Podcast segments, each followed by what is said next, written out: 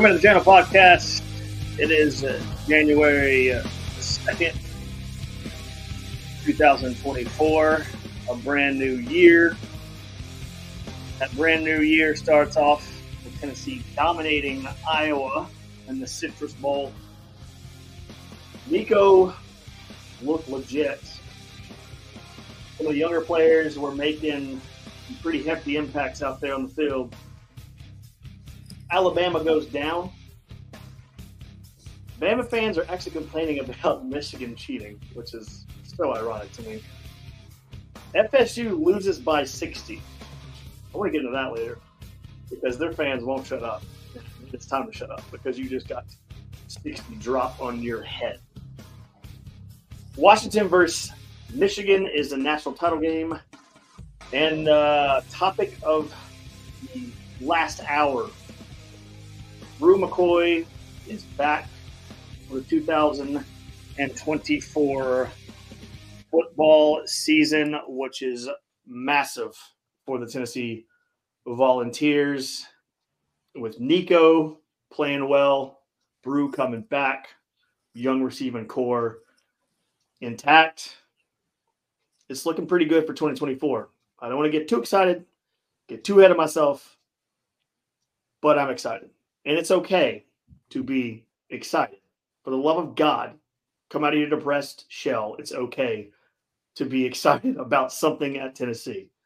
But boys, let's talk about topic of the hour, topic of the day, basically. Bru McCoy is back. Bru McCoy is going to be healthy, and he's going to be running routes for our Tennessee Volunteers in 2024. What are your first thoughts on that, Jordan? I think it's big for the leadership aspect of the locker room. Um, he's a he's you know a leader on the team. I think it's big to bring the veteran presence back for some of the young guys that you have coming in, and even the transfer guys that you have coming in.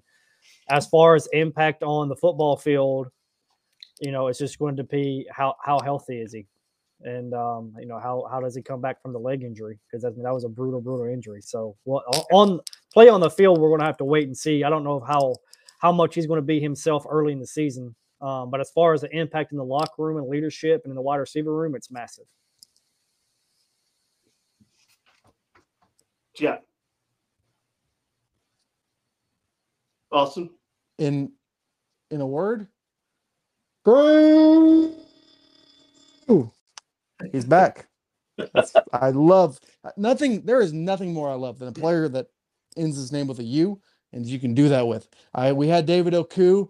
He wasn't that he wasn't really that good, but we love to say Oku because it's just fun to do, man. And and yeah, on everything, he it's an absolutely massive deal that he's coming back. Yeah, he might not be 110 percent by the time he um, the season arrives, but he will get there eventually. And I mean, just look at I mean, you're not gonna find a portal receiver. I I, I know us moving away from Evan Stewart, some are upset about that, but I think we'll be I think we'll be fine or better off without him because and I, I would definitely rather have Bru McCoy than him because Bru McCoy, man, that guy, if you want to talk about like he, he's got amazing hands, he can jump up and get any ball you, you want. He he's got all the athleticism you can dream of. He's huge. And, he's actually massive for the run game too. He, he his blocking is absolutely massive. That was missed in a big part uh, later in the year when he was injured. And honestly, the only thing downside I'd see to it all is that um, is he going to get injured again? That's the only fear I have. I, I it's a it's a fear, and he needs to show the league that he's healthy. And it, having him back for Nico's first year as the true starter, and I think we all saw how much fun that's going to be. Uh, it's it's absolutely positively massive. It's it's really big. Uh, also, mic checks. My mic working? I don't think it was on to start the podcast. I think it's on now. Sounds pretty you know, good. You I'm sounded weird to start. We, well, yeah. I hear you, but yeah, you, you barely now. barely hear me probably because of I didn't have my mic on. So, anyways, but anyways, got the mic on, got that fixed. Um, but yeah, I, I, agree. Bru coming back is is massive, like you said, Jordan, from a leadership standpoint. And that that that term gets tossed around so much. Well, it's a leadership, and it's it's it's a real thing. Uh, uh, it- it's it's like if you've ever played a sport and you have that guy that that that goes out of the lineup and you're like you kind of get not scared but it's just like oh man this isn't good because he was he was the guy who led us he was the guy who who who you know got us all lined up got us he just he's he just led you on the field led you off the field like it, it's it's a real thing. So uh yeah the leadership aspect is is big time because he's been in college football for a long time and we have a fairly young receiving corps uh that he's going to be lined up with. So that is that is yeah that's that's big time and i'm, I'm glad he's coming back because that's that's something we really needed. Yeah, I mean, if you don't, if, if you don't think leadership's a big thing, just look at Texas A&M for the past two seasons and Florida State in the bowl game. There were mm-hmm. no leaders mm-hmm. in either of one of those situations. if you if you just watch him, like he, he has such high football IQ and like and physically and everything. Like there's a reason, to, and I feel like for Nick for Joe this season, I feel like he viewed Burrow as kind of a safety blanket, his go-to guy. And once he was gone, he was really not looking so great. Which I mean, whatever. but um, uh, the Texas A&M game for one, I you could tell Burrow was missed massively and uh, just having him back for one more year is absolutely huge. This this team, I mean, I don't really feel bad about one position group on the entire offense. O line, I feel solid with the forward coming back, and I think we'll figure out the fifth one. Uh, maybe go after some transfers. Who knows? But um, tight end, uh, I love Ethan Davis, and of course, uh, Holden Staes. Man, that's some good blockers on this team too. Man, like you're gonna be able to break out so many 30 or 40 yard runs with this blocking game. It's to be beautiful. I, I just know Nico's to put on just a little bit more weight, and which I don't I don't expect him to get actually a lot bigger. I feel like I feel like he'll stay still a little slender. That's just his frame, in my opinion. But but just get him a little more weight on him, get everyone healthy. I I would not be surprised if we have the number one offense in the entire country because we that's what I know can happen under Josh Heupel because we've seen it. Um, I want to get y'all's opinion um, with Nico. You say he's real skinny, which I mean he is, but I think he's fine out there. Uh, he took some big hits and looked like he was pretty durable. Um, Mhm. But Jordan, you watch a lot of NFL like I do, and so so do you um, from time to time, Austin. But did he does does Nico not remind you of Lamar when he runs? The way he like hops and steps up out of bounds, like he just runs the down sidelines and like tiptoes and just pops out of bounds. He reminds me, and somebody I forgot which player said it for Tennessee, but he's a taller Bryce Young. Yeah, that's what I was about Really? to say. And I- uh, I saw that's why that's why I was pushing the don't expect him to get a lot bigger because Bryce Young's pretty skinny still. And Uh, and as far as Austin, what you're talking about, like the size thing, he's the same size as Jayden Daniels right now, and Jayden Daniels just won Mhm. the Heisman Trophy. Bryce Young was at like 5'10", 170, soaking wet, and he made it through two years of SEC Mhm. football. Yeah. Nico's fine. Like, does he need to gain more weight? Yeah, he does, but he's fine right now. It's like it's there's mm, not this massive difference in what his size is compared to other quarter. It's just that you have Joe, who's a who's a Greek god physically, and then he looks different than what Nico does because Nico's not that big. I mean, there's just that's just the contrasting quarterbacks you have. Yeah. But when you look at the rest of college football, Nico's really not any different than what the rest of college football quarterbacks are. And you know, I made the comparison a few weeks ago. Trevor Lawrence also. I mean, he's the same. He was the same size as Trevor Lawrence as a freshman at Clemson. yeah, Deshaun Jackson was tiny too. mhm. He was And skinny. He, skinny he kind of reminds me of Tyler Bray in 2010. That's what it really reminds me of, but of course, a lot better running. Yeah, I, I I remember. I remember going the first time I ever saw Tyler Bray. I looked down the field. I was like, "Holy crap, that guy's really skinny." Yeah, I was like, "He is such a s- he is a stick out mean, there. He's like he's 19 years there. old. Oh, you do just Um, but anyways, yeah. So Nico, Nico looked good. Uh, I, I he didn't really do a whole lot, but the way we said it before he even got on the field, we said it earlier in the year, and people did make a big deal about the whole when we played Virginia, the way he just like moved, like moved around in the pocket. People were like, "Oh, you're gonna like, you know, you're gonna you're gonna base his play off of that, you know, just pocket awareness." I'm like, yeah. You can tell pretty quick he's really decisive with whatever he does and he showed you pretty pretty quickly as well that he's pretty decisive when he played against Iowa. And, uh, and apparently they're one of the best defenses, which I don't believe. I don't think they are even close. I just think they haven't played anybody. They're, they're, they're just slow. Like slow is just molasses. And th- how in the world? I was. Ha- I feel like I was had the same team for thirty years. It's like Iowa and like Wisconsin, like those teams. they have the same team every They, single year. they have had the same coach, I think, for 25 years. So But my just God, about, like just about longest to tenured coach in the entire country. like you got to adapt like that. If I'm a, like, how are as an Iowa fan are you watching that every year? That's horrible. And I'm a It Titans fan. That's pathetic.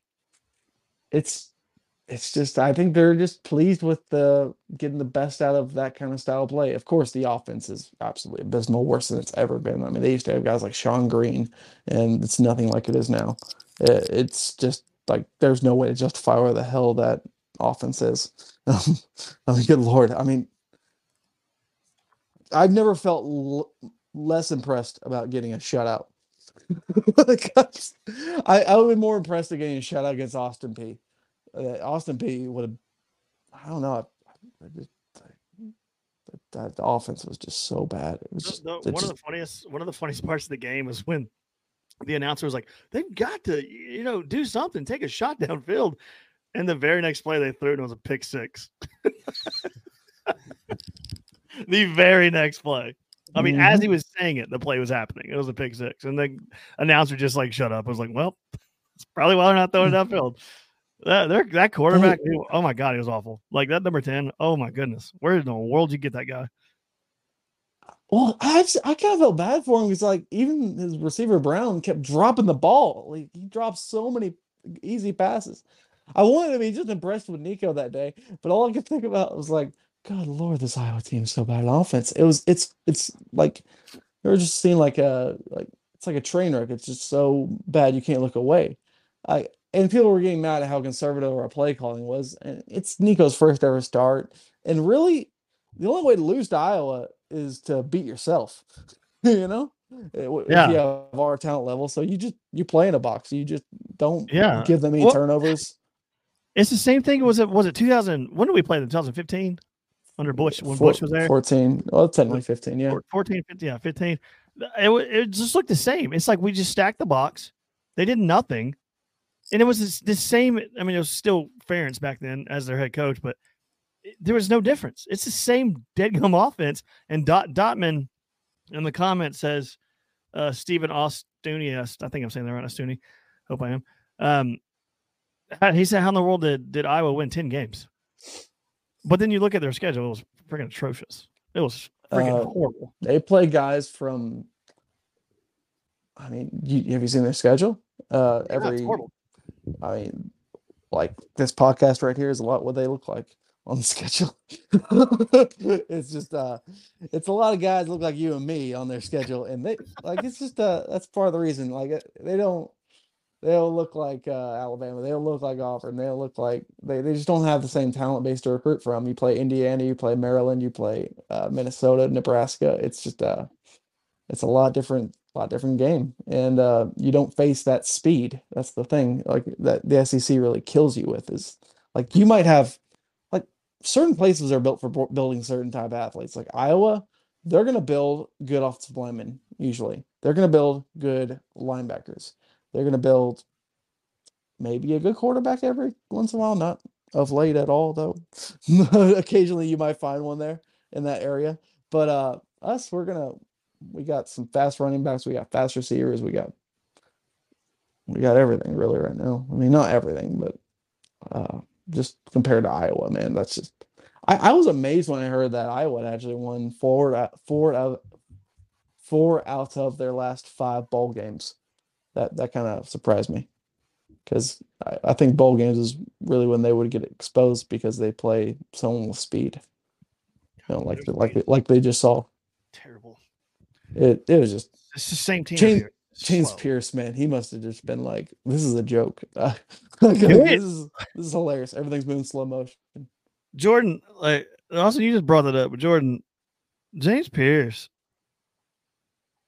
that that that's another and that's just another just and I don't, I don't even know how to explain him. Like it's, he's just a different breed. Like, I don't I don't understand how.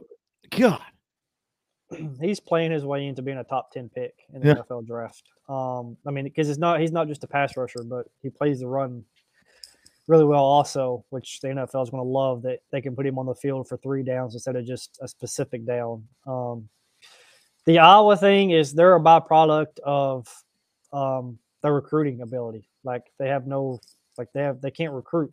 Like I mean, they have no pro. Their their program doesn't have anything that attracts high school kids.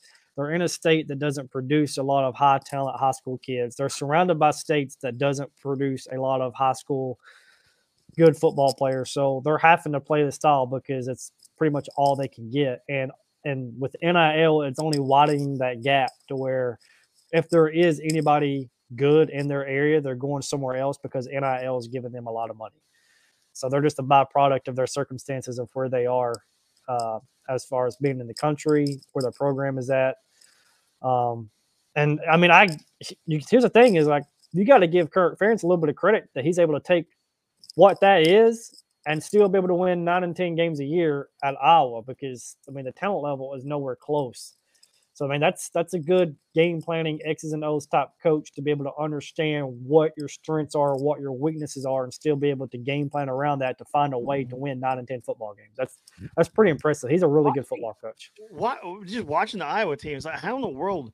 Like, I guess you, I guess what you said is pretty damn impressive. But like, how how in the world do you win? The team that I saw on on Monday was awful. Like, I, all, I was awful. Like they Let's are through- awful. Well, let's look at their wins. Uh, Wisconsin, Nebraska, Illinois, Northwestern.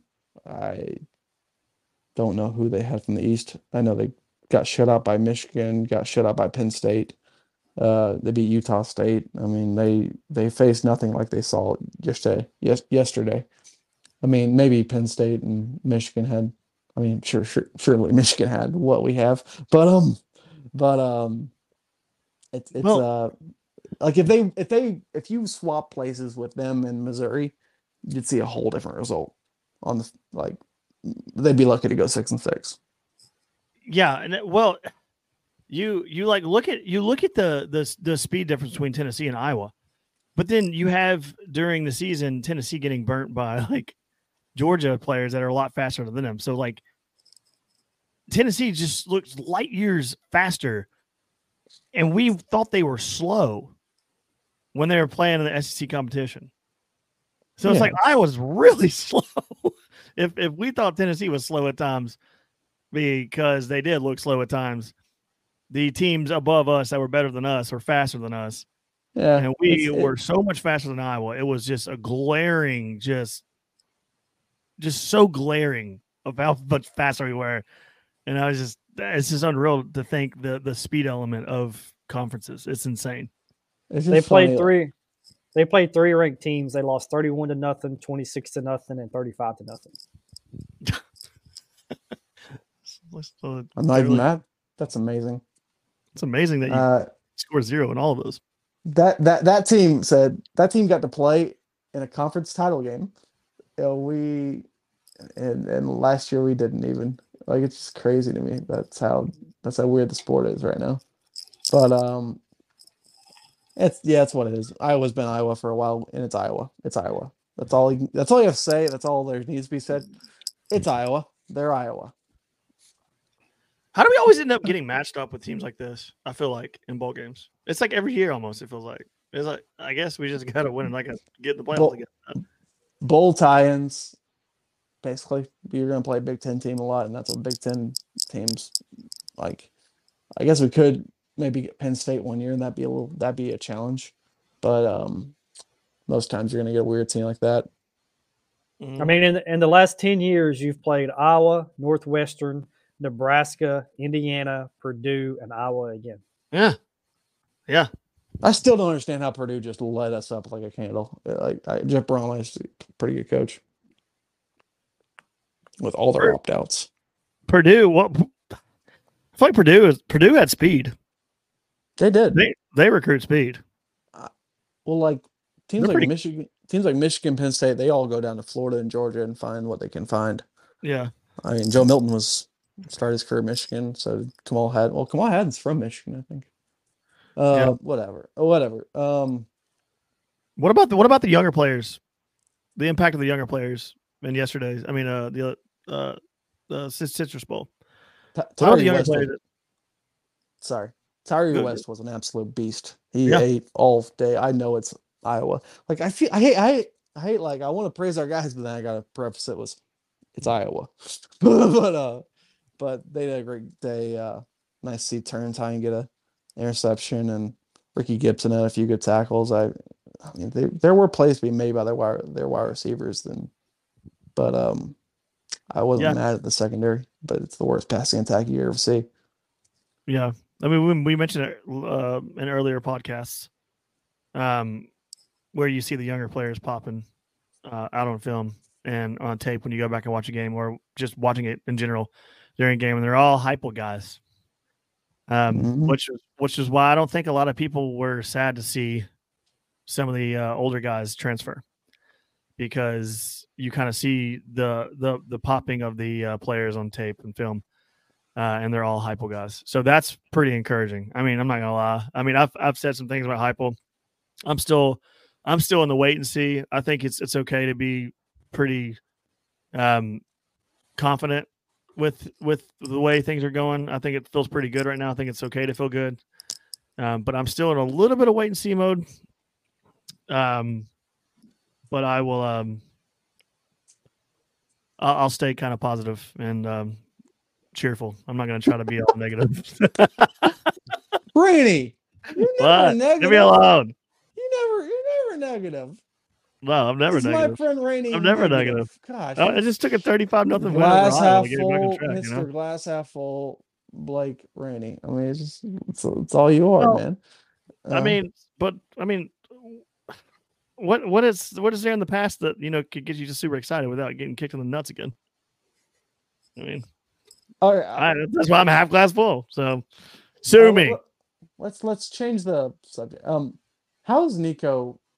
One one one thing I did take away from Nico, like he he was amazing with his running and everything. And he's a beautiful passer. But um, the only thing I saw that concerned me, and part of this was we had, I think, uh, one starting offensive lineman for the next for next year, probably, or maybe maybe, maybe two. I guess Pierce is, or not Pierce, Mincy is going to be there. But um, does how long he takes in the pocket does that uh, worry you? Is that an issue that you're going to see work out? That doesn't worry me. I'll give I'll kind of give my rundown on the the Nico thing. And this may take a few minutes. I, I know Rainey's going to agree on all this because he's pretty much been saying it on every podcast that we've been on the entire season. but my rundown of the Nico thing, and I'm going to do the same thing that Austin just did, which preface it by it was Iowa. Okay, so, Mhm. but you saw an 18 year old kid who's a freshman, pretty a freshman in college, already have a baseline that is better than a 23 year old sixth year senior in Joe Milton. He, he's already shown you that he's already better than Joe Milton in this small sample size. And I'm not even talking about a stat sheet of filling a stat sheet up. I'm not even talking about of throwing a football. I'm when I'm saying he's better, I'm talking about his ability to process information at a way quicker rate than Joe Milton did. The the the awareness of game situational things, of down and distance, clock management. I'm talking about pocket awareness, the escapability of the pocket, knowing when the pocket is collapsing, where to escape from. I'm talking about reading the field and knowing where his progressions are at and going from one to two to three. You know, his athleticism.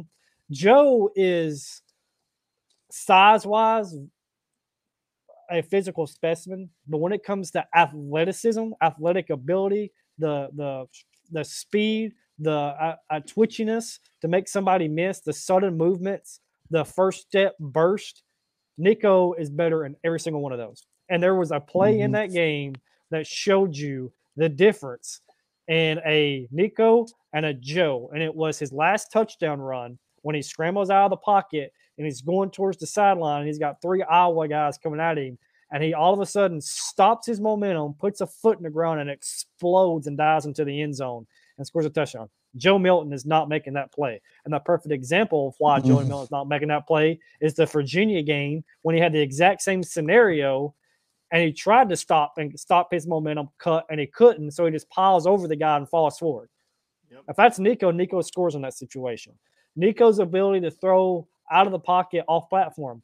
R- Rainey, you brought this up on one of the pack- podcasts earlier in the year. I can't remember what it was. I think it was the Bama game. They talked about how Joe hadn't thrown a touchdown pass in his career out of the pocket, moving. Nico's already shown you in the small sample size and what he's played in. Once he gets outside the pocket, he can still make throws. He can still be accurate. He can still throw the football down the field. He he just he showed you already way more than what Joe showed you in the three years Joe Milton was here. Joe Milton has the biggest arm I've ever seen on a quarterback ever in the history of the game, and that is it. That's all he has. He, he don't have any of the other intangibles that a quarterback needs to play the position at a high clip, at a high level that's required in the SEC or in Josh Heupel's offense. We were we were talking Jordan, about Jordan, Jordan. Sorry, Jo- Jordan. That's a weird way to say thank you, Joe. enough of that. oh god. Okay. Real quick. We were discussing this before the podcast came on air. You're talking about uh, and this is gonna be the last time I ever talk about this this this crap. The Joe what a it, I'm dropping it from here on out. It's done. It's over with. But a guy on Twitter, I don't think I said this already. I, I think pretty sure it was before we got on here. But anyways, I'm gonna regurgitate it. Uh it's the same thing with Nico. The wide receivers just they're dropping the balls. So what we're saying is it was not Joe. It's not Joe's fault. And I just stopped and like you have got to be kidding me. Nico was responsible for four touchdowns. Four touchdowns. Three rushing, one passing. Dude. Joe was the problem. Clearly the problem. The decision making from Nico is so quick. The you one you said you said he he planted his foot in the ground and he cut back in the inside and went in for the touchdown. One the one that I thought you were going to say is when it was a quarterback quarterback uh dive. It wasn't a draw, it was a dive. Quarterback dive, I think. Um hikes the ball, just runs straight up the middle. Doesn't hesitate one second, and he just runs through a tunnel of Iowa players because he's too. He's too quick. He's too quick. He didn't waste one second thinking about, oh, hang on, I got to follow my lead blockers. I got to do this. You know what he did? He said, screw this. I'm faster than anyone on this field. I'm going to beat him with my speed, and I'm not going to hesitate for one dying second. And that dude just blasted through that through the defense, and they were just trying to tackle air. And it's it's the hesitation, and it goes back to where all he did was that stupid shoulder shrug in the pocket versus Virginia, where uh, my eyes just like went up, like whoa. Everyone just missed, and he didn't even move. He stood there and just moved his upper body, and they all whiffed. That's all you had to tell me about his pocket awareness. And all these people are like, "Oh my god, everyone's getting so crazy you hyped up about uh, uh, Nico." Well, you, you, there's a reason for that because people again can see things with their eyes that other people apparently cannot see. It was not Can a I say mistake. Sorry. Uh, sorry, kind of say this too? You know, I had said early in the year, and I think Randy, you said it early in the year too. We played with half our playbook this season. Like they didn't, they didn't let Joe have that, and it, and and it showed in the bowl game because how many times did we line up under center in a short yardage situation and, and hand the football off?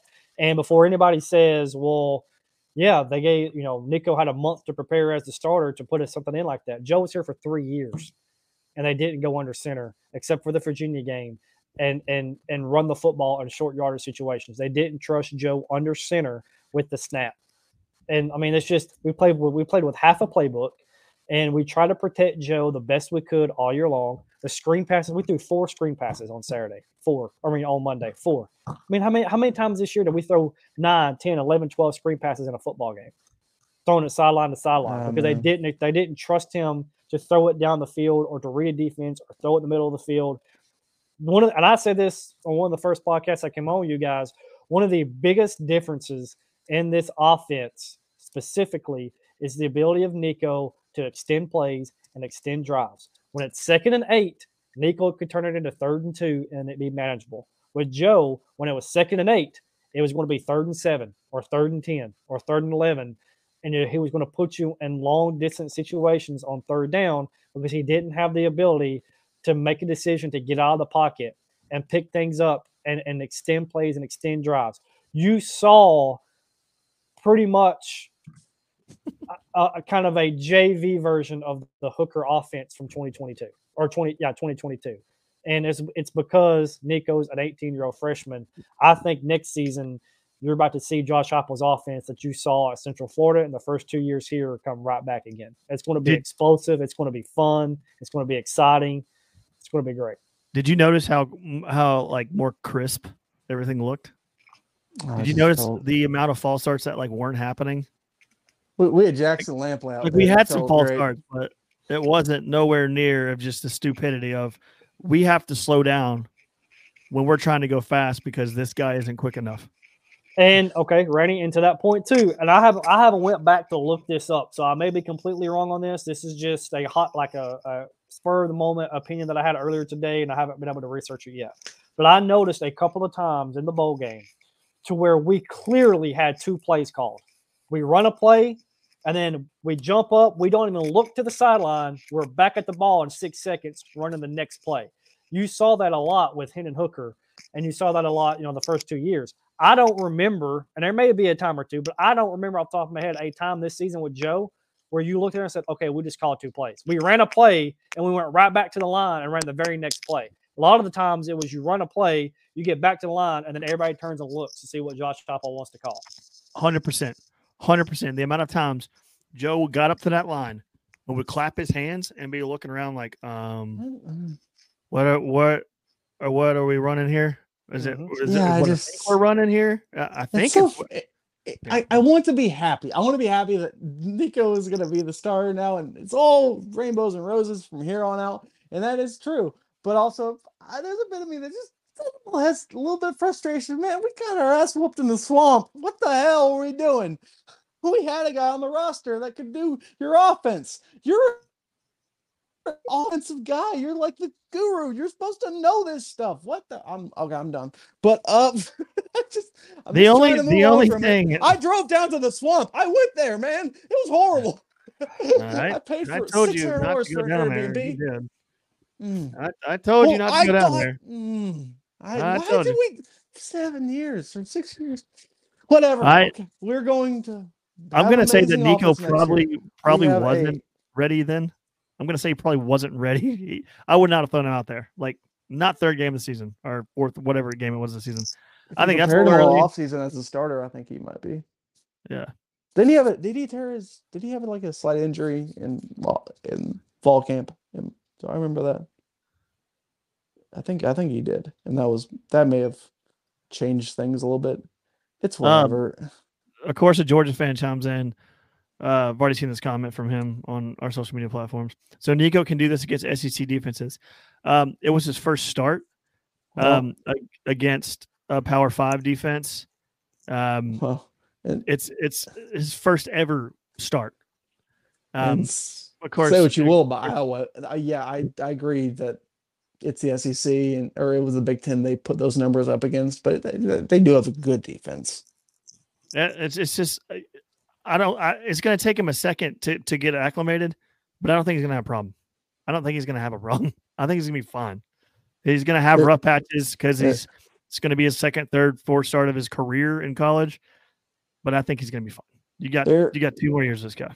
There's a reason people look scouts watch this guy like people who get paid to do this for a living and said this guy is better than any other athlete in his entire class, the entire class of 2023. He's good. I'm very confident in the in the idea that he is going to kick the living shit out of teams coming up the road. And the thing is, and I, I kind of mentioned earlier, he's 18 years old and he made his first career start. And there were no game management issues.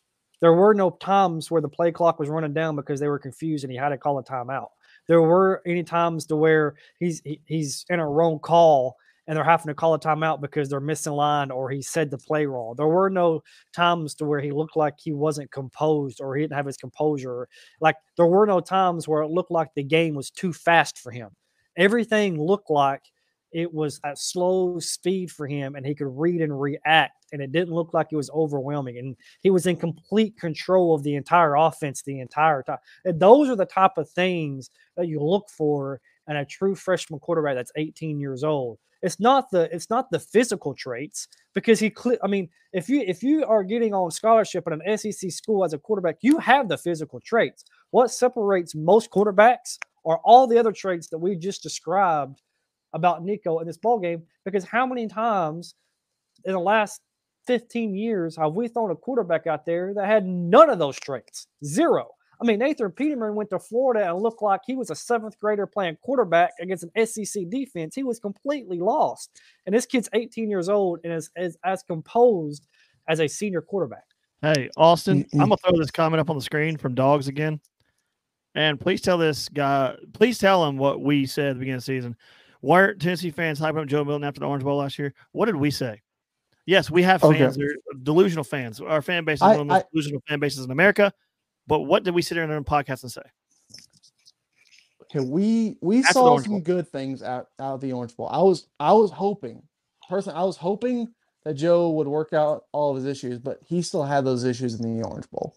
He he he had eight three and outs. He had bad reads. He he didn't he didn't make a lot of big mistakes, but he got sacked and he, he he had the same issues I saw early in his career. So I wanted to believe the best, but I also knew the worst was on the table, and exactly. that's what we got. Exactly.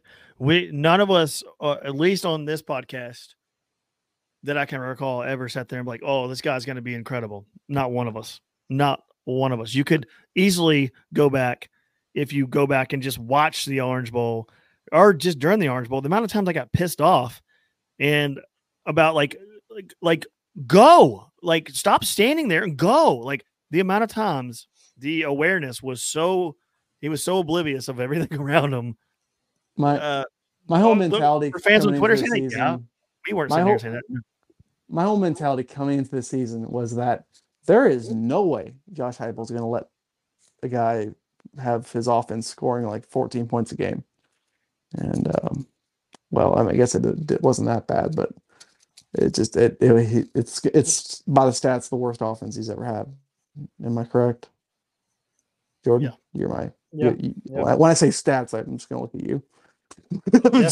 And and and what's crazy? Yes, it's it as a head coach, and even if you take the two years as offensive coordinator at Missouri, this season was statistically the worst offense that he's put on a football field.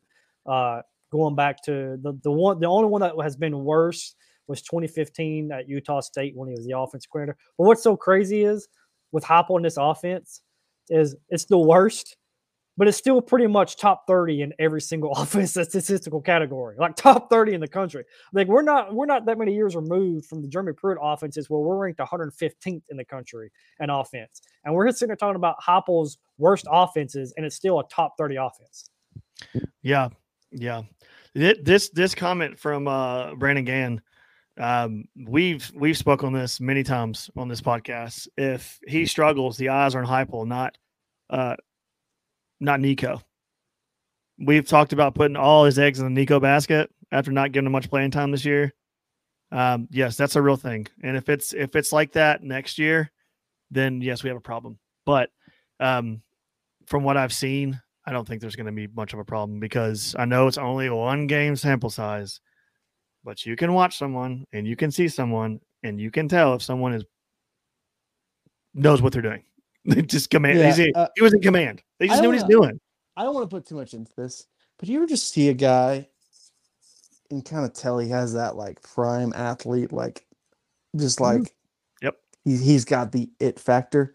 And I saw it on the field in him, and also see it like in interviews and, and how he looks after the game. Like, I don't know if I always remembered uh, Peyton Manning's. I obviously didn't watch this live. I was before I was born, but I've gone done the highlight for for stuff, and I watched the entire game. His first ever game that he started against Mississippi State, or no, he didn't start that game. It was the first touchdown he ever threw, and he throws this first touchdown against Mississippi State, and he just jogs to the sideline and acts very nonchalant about it. Like, yeah, I'm gonna do that a lot more. That's not a r- big thing. That that's just business. That's who I am, and that's that's like Nico celebrated, sure, but he never really gave like the it's just like losing his mind over it. Like he just and you look at him like in the interviews, he's very well spoken. It ju- I just I just I really think this kid. You know has what it, is- man. You know what is Well, kind of wait, like his, Austin, go ahead. Austin, wait, wait, wait. You mean he didn't score a touchdown and then crown himself? Like he didn't he didn't crown his own self after No, uh, against Vandy, late, you know, after you just got obliterated by Georgia. I also, Oh, boy. also, also on, on any of those love 'em. throws that he made, like the McCallan Castle throw, I also didn't see him pull the arrow out and you know shoot the arrow Mm-mm. because he made a really he made a really really good throw. You know, you know Mm-hmm. who his mannerism, not I wouldn't say mannerism, I guess like mindset or um trying to find the word here, like personality wise, after he makes a play or doesn't make a play. You ever watch Jalen Hurts? How he just like does has no like emotion. He just stays so calm. He, he kind of reminds me of that. He just stays calm.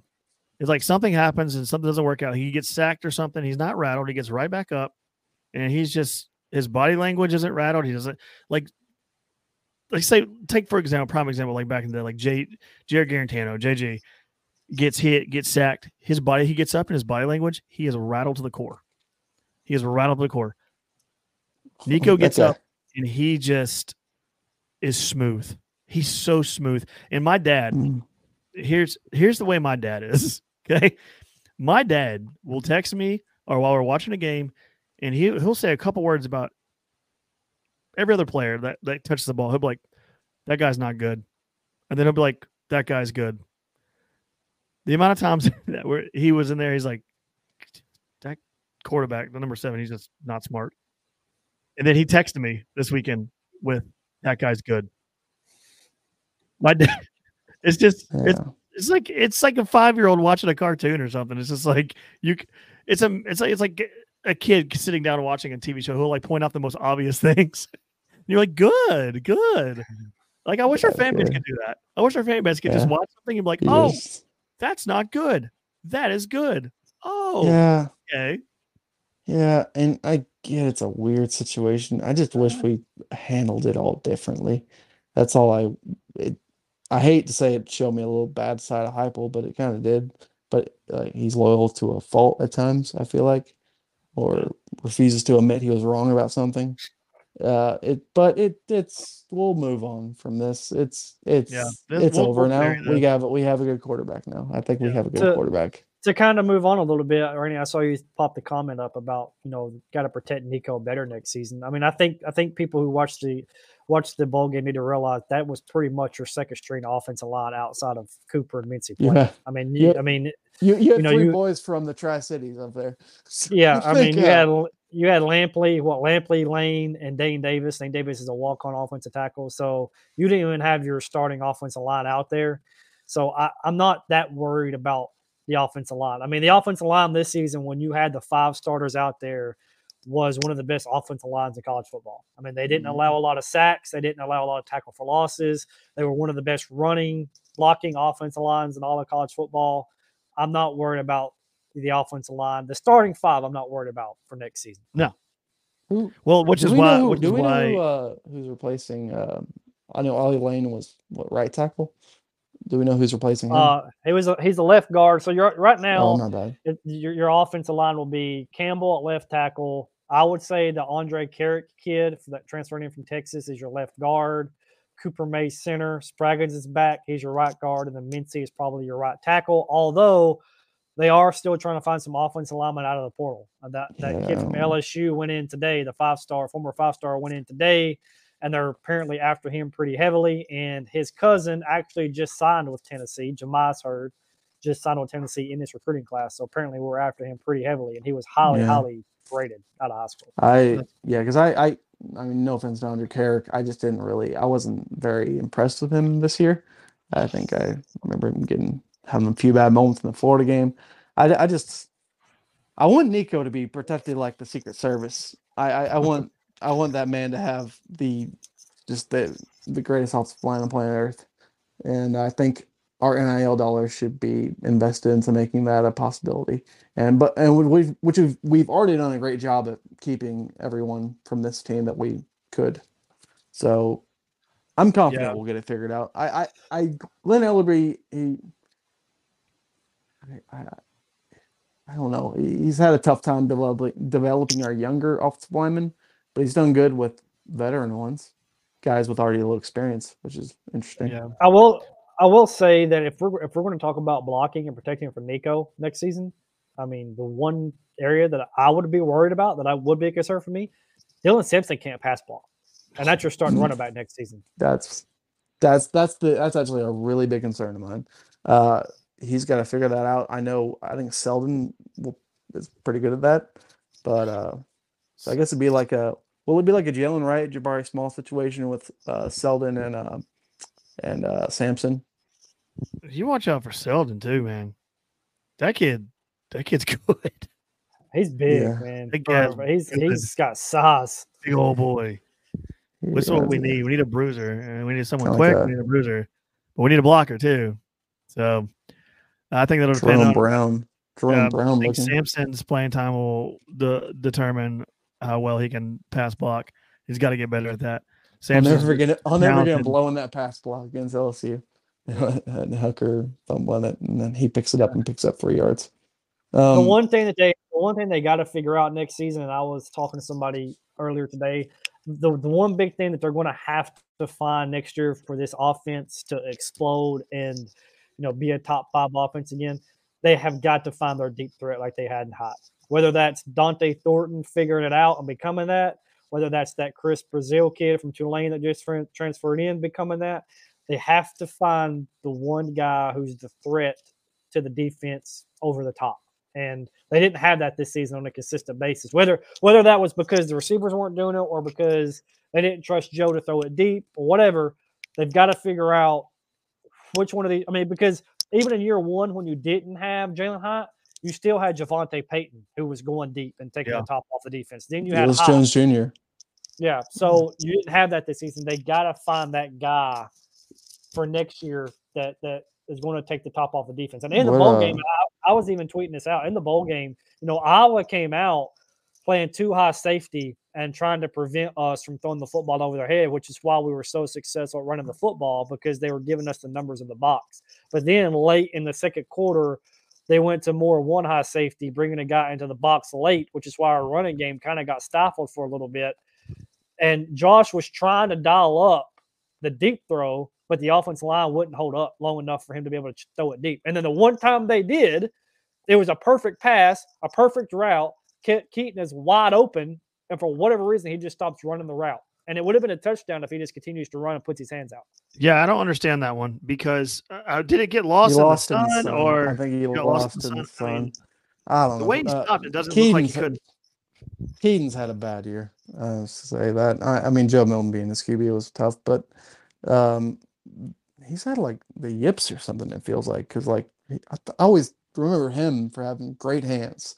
Like he'd have these amazing catches, and he had a really good catch in the sideline, uh, top ten ESPN play. But um, man, just so many moments where you're just like, what happened there? Like even when Joe threw great balls to him, it he he dropped it. I'll never forget the one against Virginia, which I guess he lost in the sun too. But um, give the guy some shades. I don't know. Well, he had the one in the was it the Georgia game, I think, or no, the Texas A&M game. Remember the one in the A&M game? That was open for touchdown. Yeah, and just drops it. I mean, gosh, don't. I, that's supposed to be your guy was like amazing. You, he- he's like viewed as like our Antonio Brown for the season. Not that he's that capable of being that good, but he had the hands. We thought. I don't know. Uh, it's whatever. Uh, I, I I am actually curious what our plan is with uh, Nathan Leacock. I didn't understand why he got basically no playing time all season. I get he's a freshman, but I just, I mean, you didn't play him in this game, did you? Did, did he ever play against Iowa? It, No. He has like track speed, doesn't he? From what I've read, he's got the drops. He can't catch the ball. Oh, great. Well, you should probably be able Uh, to catch the ball if you're wide receiver, right?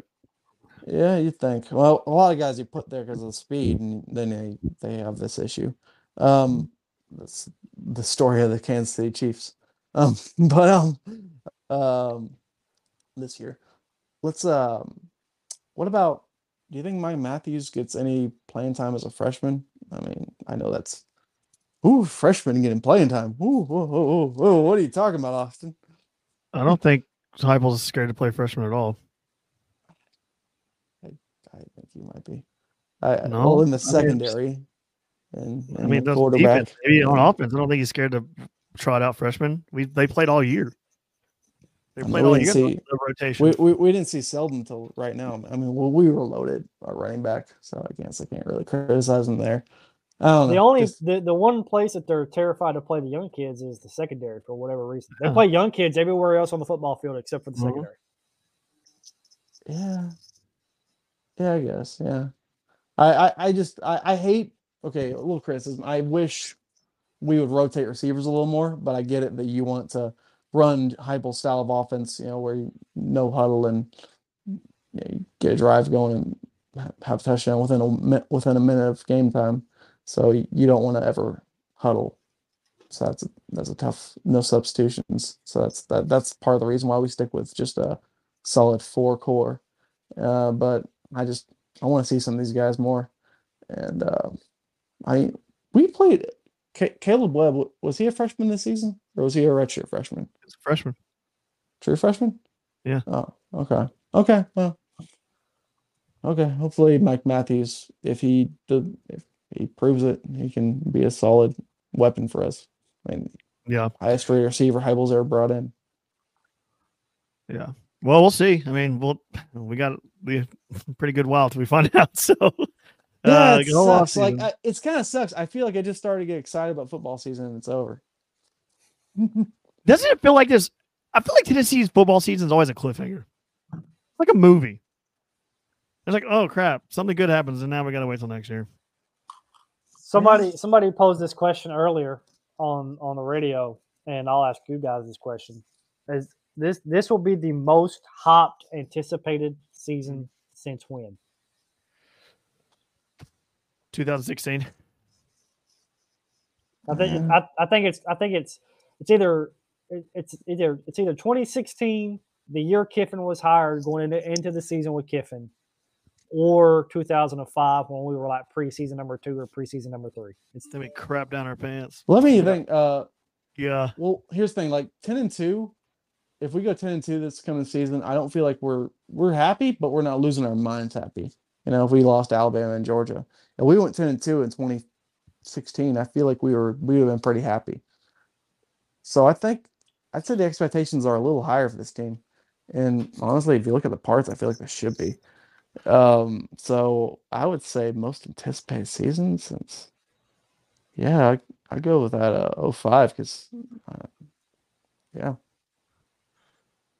yeah, yeah. It's it's just gonna it's it's it's might be way up there. It's gonna be up there because the the Nico uh Nico hype train is it's it's a it's, Well- it's about to hit the all time high. Well, uh, after All our bowl be game, unbearable.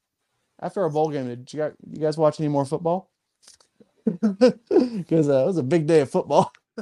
uh, we Yeah, I was just about to uh I was just about to get to that. Uh open the show up with Bama. Bama goes down.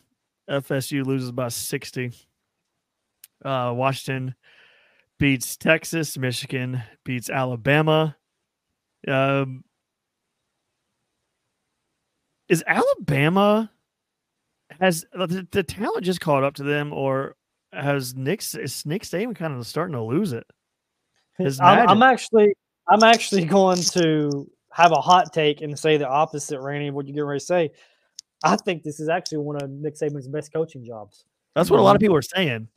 That's what a lot of people are He saying. just he just took a nine and three football team and made the college football playoff because that's a nine and three football team. hmm Yeah, I completely agree. I mean, he went undefeated in the SEC with uh, Jalen Milroe as quarterback. I mean, it's a criticism that they had. I this get And their offense their offensive line is terrible. I, that's what I'm saying. I get it. You, you could say it's the best performance, and Mhm. I guess it, I mean it was a, one of those. I guess you could say that. But Alabama doesn't have the dudes that they used to have. I don't care what anybody says. Yeah, They were And- they and- were getting pushed or tossed around, not pushed around, tossed around. And the wildest thing about that statement, I agree with you, Rainey. And I was even saying that to somebody earlier in the year. It's like they don't have the Mark Ingrams, the the Derrick Henrys, the Amari Coopers. Like just, I mean, just name them all off. They don't have any of those guys. But what the crazy thing about that is, two years ago they signed one of the greatest recruiting classes ever in the history of college football per the rankings. So how like it doesn't add up of how they're one or two or three every year in recruiting. They signed one of the greatest recruiting classes ever and you look out there and it's like, well, where are the dudes? Because you don't have you don't have any dudes. And Yeah. so is that is that misevaluations or is that maybe the staff not getting the potential out of them? Like something happened to to not translate that over to on field success. But then you watch them play and you're like, they're not they don't have the dudes, they're not that good, and somehow they go 12 and 2. Like it makes no sense. But no, like uh, I'm not saying they're not like. No, I'm not. No, that's exactly what I'm saying. They don't have the dudes. Well, They- these yeah, are they, not. they still these are they not still the are Alabama teams. These are not the Alabama teams of that that have that have previously been. They're not even close. Like, look at their No, no. linebackers. Look at their line. They're getting pushed around. Michigan bullied them with their with their end around blocks and, and stuff like that. They were pancaking these dudes. I They don't I, they don't have they don't have the receivers. They don't have the running backs. Like that's they're No. nothing like what they were five, six, seven years ago. Like No. nothing. I would chalk that up to the rotating door of assistants every year. There is no consistency. People recruit certain athletes and they're gone, and then you have a guy trying to change the whole philosophy again, and that's part of the reason, in my opinion. And Nick Saban tried to go back to his old school style, and hell, I think it almost won him a national title. I mean, you, if they Um, won that game against Alabama or against Michigan, they got a good shot at beating Washington because they're gonna, they would put the Bama, we are more talented than you, pu- push on them, and that's what would happen. I I'm honestly just amazed. I thought I I thought they were gonna just run away in that second half, and they when never did. when when I watched Ole Miss blow out Penn State, and then I watched us blow out Iowa. Because the Big Ten is awful. Because they've looked awful in the bowl games. And I really thought Bama was getting ready just to blow them out. And it shocked me to see Michigan, like you said, Austin, be just as physical, if not more physical than them, and be Mhm. stronger up front, have the better line of scrimmage, and you know, be able to come back and win that football game. One interesting thing about what the national championship is about to be is this is going to be one of only the fourth time since 2015 that a team wins the national championship without having a top five recruiting class four years prior to them winning the national championship. It's only happened Huh. three other times since 2015. and two Um, of those are L- Clemson, right? Two of those are Were? Clemson, and one of those is LSU with uh, LSU in 2019. They didn't have a top five recruiting class. Um, Really? so, but the, Hmm. but but think now think about those teams. And I my personal opinion is Washington is going to win it. I think Michael Penix and Washington is probably the best team. Okay, Mm, but think about those teams that we just said.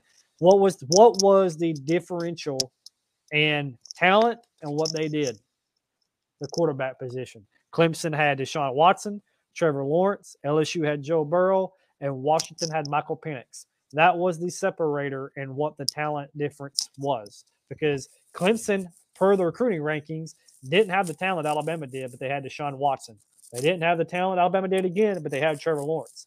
LSU on mm-hmm. paper didn't have the talent, but then they had Joe Burrow. And now Washington, Washington had a recruiting class two years ago that was in the 70s. The 70s. And they're playing in the national championship game because of who their quarterback is and Michael Penix. So what I'm saying is all these, and I've been one of these people. I'll, I'll admit I have mm-hmm. been I know where you're going. complaining about Josh Heupel's recruiting. He has the differential in Nico. He has the guy that's going to be the separator and the talent between a Bama and Tennessee or a Georgia and Tennessee. We're going to have the better. I, I think Nico is Carson Beck was good this year. I think Nico's potential is higher than Carson Beck's. Like uh, Nico's going to be one of the best quarterbacks. That, that's the most insane thing I've ever heard. You're telling me that a quarterback is is is is the problem? Like the, the quarterback is the way you win? You're telling me that Joe Milton wasn't the problem all year? Is that what you're saying? The Are you that, telling me that? Are you what? you know, it was weird. Like A quarterback can be an X factor and winning games. Weird. How did Georgia lose to Alabama? Honestly, that's such a weird game. That's such a weird little paradox. Because Georgia at Love it. times looks like they can just absolutely smother you with a pillow and say, "I'm just stronger than you in every way, shape, and form," and that's why we are going to win the national title. And that that's what I feel like is the most effective way of winning it. Stacking huge recruiting classes, developing them to be monsters, and like like like that like injecting them with stuff. I think maybe, but um maybe, but um uh it just it just feels like they have like a, an edge totally. But then they go play Alabama, who is gonna play get their ass whooped by Texas, stay in the game with Joe Milton all day, and uh, lose to Michigan, and they Alabama can beat them on neutral field. I I just don't understand it. It's weird. If this had been a 12 team playoff, Georgia wins the national championship. That's why I don't Oh, want a 12 team yeah. playoff. 100. 100%. Randy, 100. this is what I was t- I tell you all the time. Like if you if you take away the craziness of the regular season, then you are going to get uh then you're going to get Georgia just coming in with a hammer and just bashing everyone's heads in. No, I don't think that's going to happen. I don't think it's going to happen every year. You- You're, you're making it sound like they're going to get in the playoffs and just mo- bulldoze over. That's not going to happen. They they would have this year. that's not going to happen. I mean, I don't, I don't, I don't know. They, I mean, I just, I don't know. I, Unless they play Alabama, because like apparently Alabama can beat them. I think, I, I think the pretty 12 team. I think the I mean, 12 team average, playoff, I think a 12 team playoff is perfect because you get outside the top 12, you're no good. Like, I'm sorry. Like, you're average, decently in the top 25. You're in the top 25. I get it. But there's a drop off. Honestly, from it should be like top eight, top eight teams because there's a drop off after like eight or nine. Like, let's be honest. Um, but I'm, I don't know how anyone can be mad about more football. I mean, I was, bring it on. Bring oh, those. Oh, don't- those I hate that on argument. I hate that argument. Oh, shut up. It's not. That's, that's not the argument. You're so worried about Georgia that you don't even care about anything else. Like, oh my god, what if Georgia just makes it in every single year? Why are you so obsessed with Georgia? Because I don't want them to win seven national titles. Who cares? You just Who cares if they won a national title every year? Who cares? You do. You you you go insane over it. Like you don't live on the border of hate- Tennessee and Georgia. I like- don't want them to win national titles. Oh it's, Oh my I- and they God, would have get over year. it. We avoided Get it. over it. Whatever. Get over it. I don't want more football because I don't want Georgia to do good things. They're going to do I good things think-. Need to break No, it's not just up- Georgia. It's Alabama too, and it's and it's Ohio State. I I feel like you're just like, like like, on paper, it's made to be like, yeah, you can finish number ten and have a shot at winning it all. But in my opinion, you don't have a shot if you're number ten. You you've proven you aren't good enough, and that's just kind of the way it is. And you're gonna get killed on the biggest stage probably. I don't think you'll see a lot of number tens, uh, number elevens, and number twelves unless it's Alabama that somehow lost two games because the regular season it can be crazy because every Saturday can be just weird Okay, so it doesn't. State. Let's say Ohio State's like like number everything. seven or eight, number nine in the country, and you have like a Cardale Cardale Cardale Jones situation again. Like just like you just, it's gonna be fun. It's gonna be different. You're getting like you, you being sitting here worried about Georgia. Oh my god, Georgia! Who cares? Like I'm not just. Georgia; it's Alabama too, and it's. I know, it's- but you're so worried about Georgia. You're up in a heat about Georgia. Well, I don't see us having a top five roster like they do, and I feel like on the biggest stage, you're going to get the heart, the best performance out of those those teams that are the most talented. And I feel like the best way to avoid those teams winning it all is making them play a 12 team regular, regular season, which in reality is a playoff, but it just leaves a leaves the more likelihood of you're gonna you're gonna drop a game you shouldn't.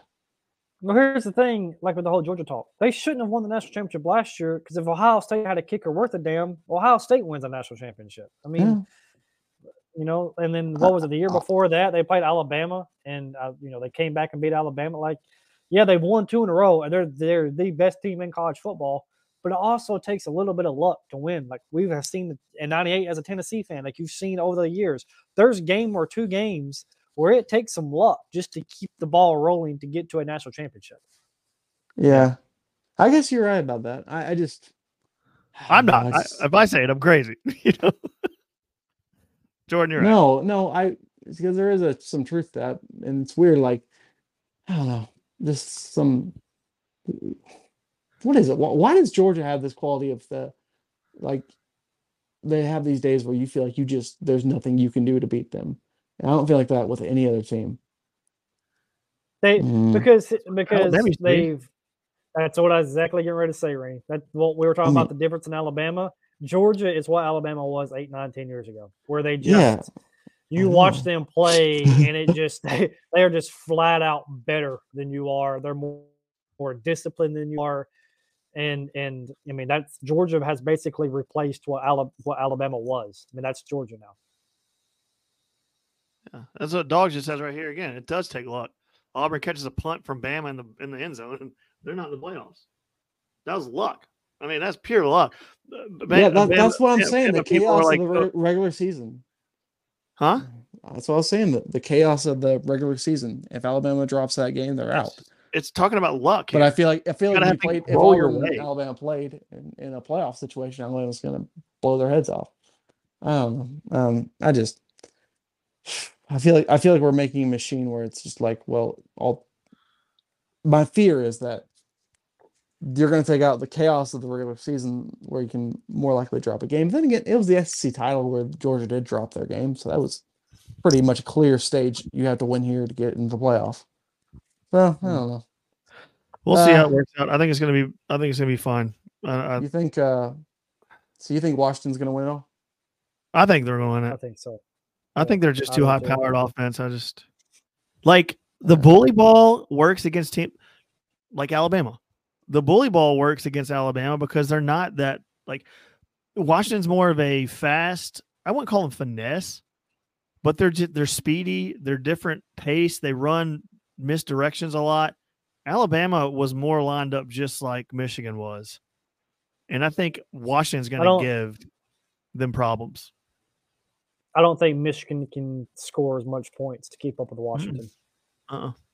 I think I think Washington's going to Mhm. get problems with all the like I when watching the Washington game, all the misdirections they were doing, like just players in motion, and like Bama didn't do that. Bama doesn't do that. Like they're more like Michigan type. I will Pac-12 's gonna say, go- in, I will say, in the Alabama Michigan game, because there's been a lot of talk about this on Twitter and even last night about like the last play of the game in overtime, and uh, everybody was losing their minds about Alabama called a quarterback draw. I mean, if you go back and look at the play, the play worked. It's just he dropped the snap, and that split second caused him to panic and run. You look at the play; it was it was a lead draw with the quarterback. Slipped. Yeah, they pulled the Yeah, right the guard touchdown. he had the touchdown. The hole was there. He panicked because Mhm. he lost the ball and just ran instead of following his guard, and it got stuffed. It was the right play the- call at the end of the day. How the hell are you Alabama? Have all the power in the world. You have the number one class year in, year out, and you have a guy that can't snap the ball. it's just it's amazing. I I guess that's the rotating door coaches, like I said. Well, That's like whatever. that. That that was like how many years in a row did they go where they didn't have a kicker? They had all the talent in the world, and they didn't have a yeah. kicker. Like, I can see how know, that be sometimes weird. Like sometimes kickers just aren't good for some reason. Like El, uh, who was the guy out of Florida State that got drafted higher than any kicker ever ever been drafted, and he's out of the league in two years because he can't kick. Wyo. Yeah. So kickers can be weird. I understood that. That was like I I I honestly viewed that as like God having mercy on people, like because this can be a little chancy, um, and uh, kicker can be a chancy thing like a golfer. But um, so I felt like that was God having mercy on us, just having them have that little Achilles heel. Speaking But of speaking of flaws uh, all over the place with Alabama now. There really is. And speaking of Aguayo and FSU, can we talk about that for a second? Because I want to get into that real quick. And I also want to get into Bama fans complaining about Michigan cheating when they've been the biggest cheaters for the last freaking decade and a half um, when it comes to recruiting and anything of that realm. But Florida State fans, I'm just gonna can y'all shut up? Like you got 60 dropped on you you dropped they dropped 60 around your freaking dome. And they're- murder balled. they're still they're still bitching about it too. Like you see, like FSU just war chant or war hawk or whatever they're whatever that that Twitter site, the their Barstool, whatever sites, whatever. You see them like quote tweeting like other things and like, oh well, this is odd, isn't it? Like, oh, this one lost team got in, or well, all this other stuff. Dude, you lost by sixty. if if you would have not lost by 60, people people would have probably been on your side. The majority of Americans, the majority of people around the world, when you didn't get in, were like, well, yeah, they should probably get in. You lost every bit of respect or anything of that nature at all when they drop 60 on you. And you're like, well, all our players opt out. That's your fault.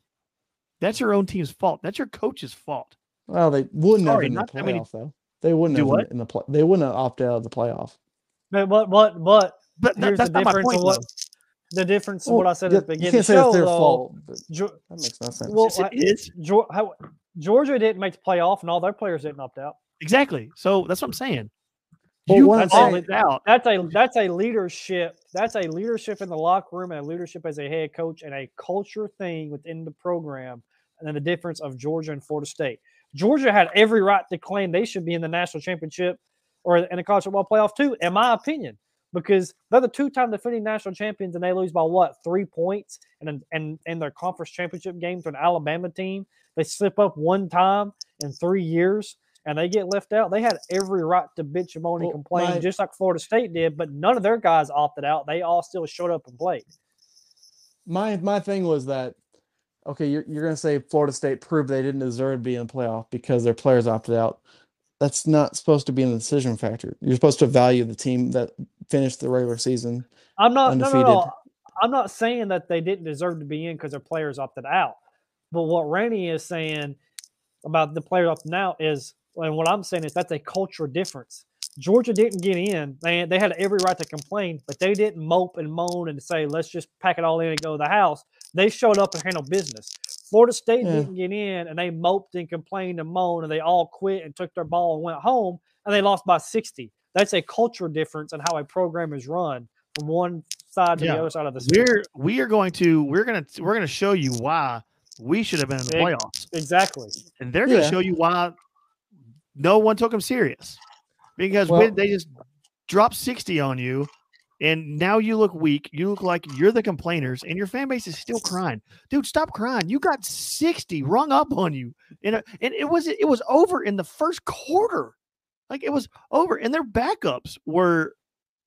You had freaking Will Muschamp's son scoring on you, like like not scoring on you, but just running all over you. Like, come on, like you had their third and fourth stringers still bullying you. I don't care what you say. You lost, and you lost bad. So I shut up. It's it, it's it's over. Like, go move on. What, what, are you what, what are you saying necessarily? I I hold on. So you're saying that they have no reason to bitch and moan about not being in the playoff because they got their ass whooped by Georgia, right? No, they're, they're bitching and moaning. Well, on the realm, yes, of that. They're bitching and moaning because they did not make the playoff. But instead of proving a why they should have been in the playoff, they're like, nah, we're not going to play this game. We're it's almost like we're we're we're we're just going to try to prove a point here. You did prove a point. You proved a point why you don't deserve to be Mhm. in, and the committee got it right. Hate to tell you, they got it right. Maybe besides leaving Georgia out, which I don't know who you would take out of the. It's a it's a You- fishy, you fishy situation, but you you you FSU proved why they just you don't you didn't deserve anything. Like you you continue to cry and then you like keep crying and then you lose by 60. So and you're still crying for for why? I Uh, don't, I don't we- know how that works. we're getting a little late here, so I wanted to bring one thing up and kind of switch gears real quick before we before we ended this thing because basketball just ended and it was kind of Mhm. like swept under the rug a little bit this week because of New Year's and because of the bowl game. We're ranked in the top five in the AP poll. It's the 19th time we've been ranked in the top five under Rick Barnes. We've been ranked in the top five 17 times in the history of the program before Rick Barnes had gotten here. So I mean, I, I put the tweet out earlier earlier in the week. I think Austin, I think you might have liked it or something. Rick Barnes is the best basketball coach this program has ever had, but it's Best. hard. But it's hard for me to say without a doubt because there's only one thing missing. Just one. He's done everything else, but there's one thing missing, and that's getting to an elite eight. I mean, you, you got to get to an elite. Pearl got to an elite eight. I'm sorry, you, you got to get to an elite You're- eight. to- to You're it. one foul away against Carson Edwards, man. We almost Yes. had it. But uh whatever. Yeah, I I agree. I agree with you totally. That is the one thing. That is the one flaw that the, the one thing Bruce Pearl has against him. And Pearl had less time to do it. I mean, he, by his own fault, but whatever. That he couldn't be here as long as Barnes has been, and you know Barnes is long in the tooth, so it's it's kind of let's let's do it now. Let's just do it now. How about that? How about we do that? How about we do it now? And you had an easy and- path last year. FAU, you could have beaten FAU. Come on, man. And you know, I, I looked this up uh, earlier in the week too. Everybody keeps talking about like you know Barnes retiring soon or, or anything like that. If he if he only averages, which he's easily doing it now that he's been there, if he only averages twenty wins a season for the next three seasons, he's the all-time winningest coach in Tennessee basketball history. He passes Ray Mears. Mhm. So, I mean, he he's he's very likely going to go down as the winningest coach in program history. He won. He's won an SEC championship. He's probably going to. He, he will have the most NCAA tournament appearances, the most top top five rankings, the most top ten rankings, the most number one rankings. Literally everything that there is to be the greatest Mhm. coach ever, he has, except for the one NCAA tournament run. That's like that's the Mhm. last check that needs to be checked off on his resume at Tennessee. And uh sadly it's the one he's always struggled with.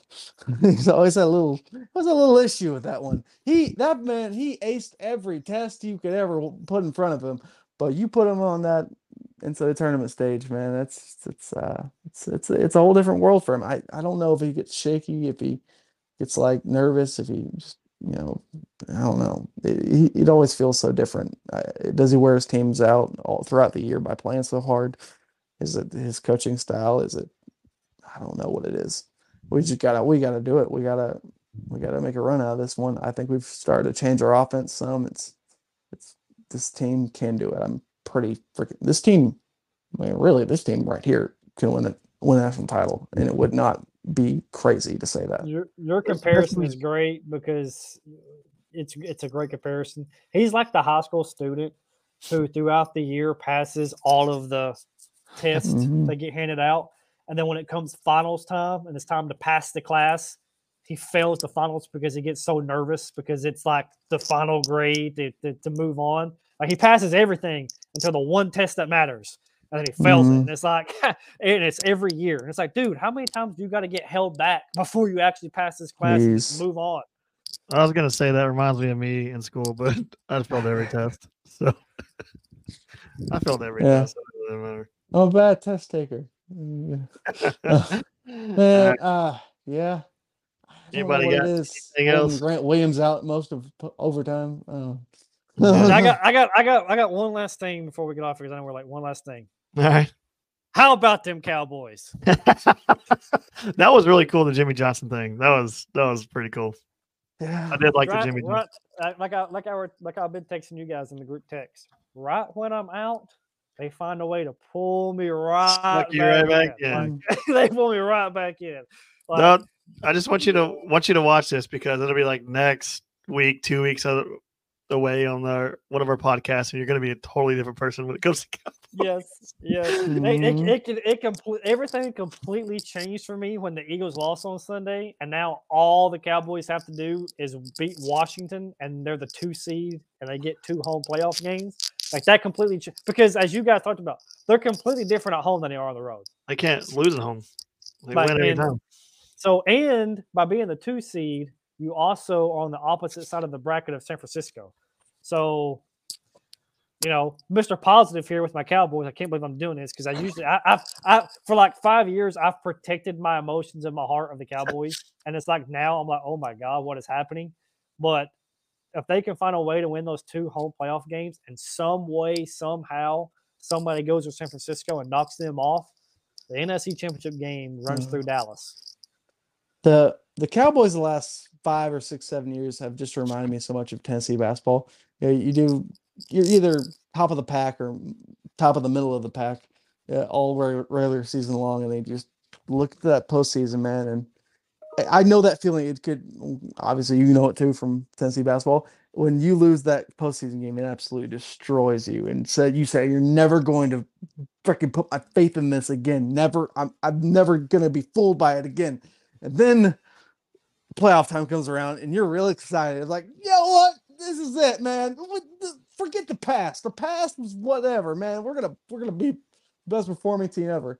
I'll never get after we lost to Michigan in Indianapolis. I I think I was more crushed than I ever was. the, the, in my life. perfect the perfect example of that austin is after that purdue sweet 16 game i was like never again am i going to get my hopes up about tennessee ball basketball never and then all of a sudden kenny chandler shows up on campus they win the sec championship and i'm all aboard the hop train again to only have my heart ripped out against michigan Oh my god, dude, dude, that was that one killed me a lot because I really like in my head head I was like, we have everything, great guard play, enough bigs, depth, uh, high level talent. We have the guys. This is everything, and then we killed Longwood. We made Longwood look like absolutely nothing. We beat by forty, and we, like in the big key was like we're playing right, we're playing great at the right time. This is everything we ever wanted, and then Michigan beat us and I drove up to Indianapolis to see it with Rainey, and I'll never forget. Like I've never been so emotionally damaged.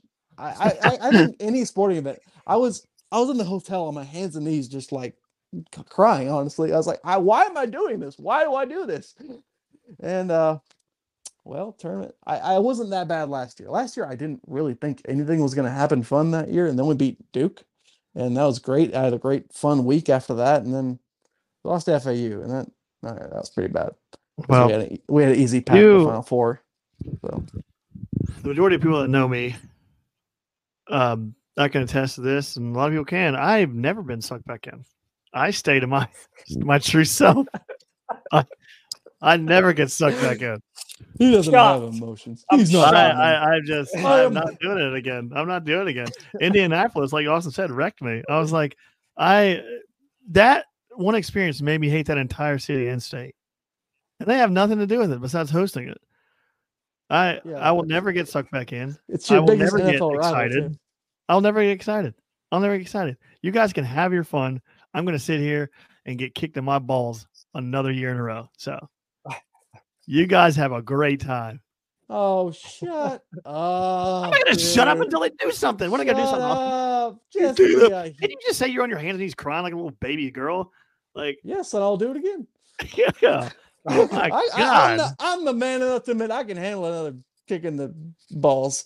I'm not. Apparently I'm you not. couldn't because you're on your hands and knees crying, so you didn't handle it very Well, I I can do that again.